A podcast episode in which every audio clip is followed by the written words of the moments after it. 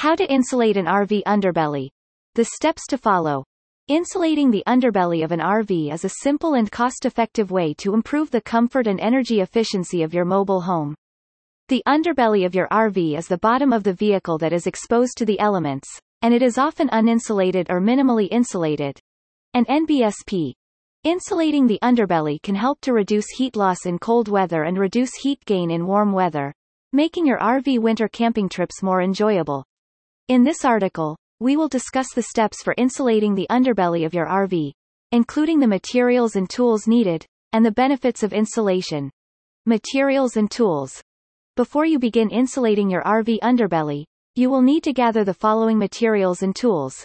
Materials. Insulation. You will need to choose an insulation material that is suitable for use in an RV. Options include foam board insulation, reflective foil insulation, and spray foam insulation. Vapor barrier. A vapor barrier is a material that is used to prevent moisture from entering your RV. Options include plastic sheeting, aluminum foil, and polyethylene. Adhesive. You will need an adhesive to secure the insulation and vapor barrier to the underbelly of your RV. Options include spray foam adhesive, construction adhesive, and double-sided tape. Tools. Measuring tape.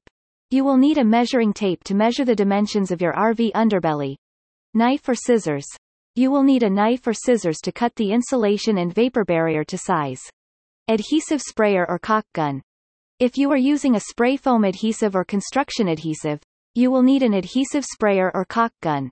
The steps for insulating the RV underbelly. The underbelly of an RV is the bottom part that is exposed to the elements, and it is often uninsulated or minimally insulated, leading to a drafty and uncomfortable living space. Let's check out the following steps for the DIY project of insulating the underbelly of your RV. Point 1. Prepare the RV. Before starting the insulation process, it is important to prepare the RV by cleaning the underbelly and removing any debris. This will help to ensure that the insulation material adheres properly and that the underbelly is free from any obstacles that may interfere with the insulation process. Point 2. Measure the underbelly. The next step is to measure the underbelly of the RV so that you can purchase the appropriate amount of insulation material. Be sure to measure the length and width of the underbelly and add a few inches of extra material to allow for proper coverage. Point 3. Choose the insulation material. There are several options for insulating the underbelly of an RV, including fiberglass insulation, foam insulation, and reflective insulation. Each type of insulation material has its own benefits and drawbacks, so it is important to choose the best option for your RV based on your specific needs and preferences. Point 4. Install a vapor barrier. A vapor barrier is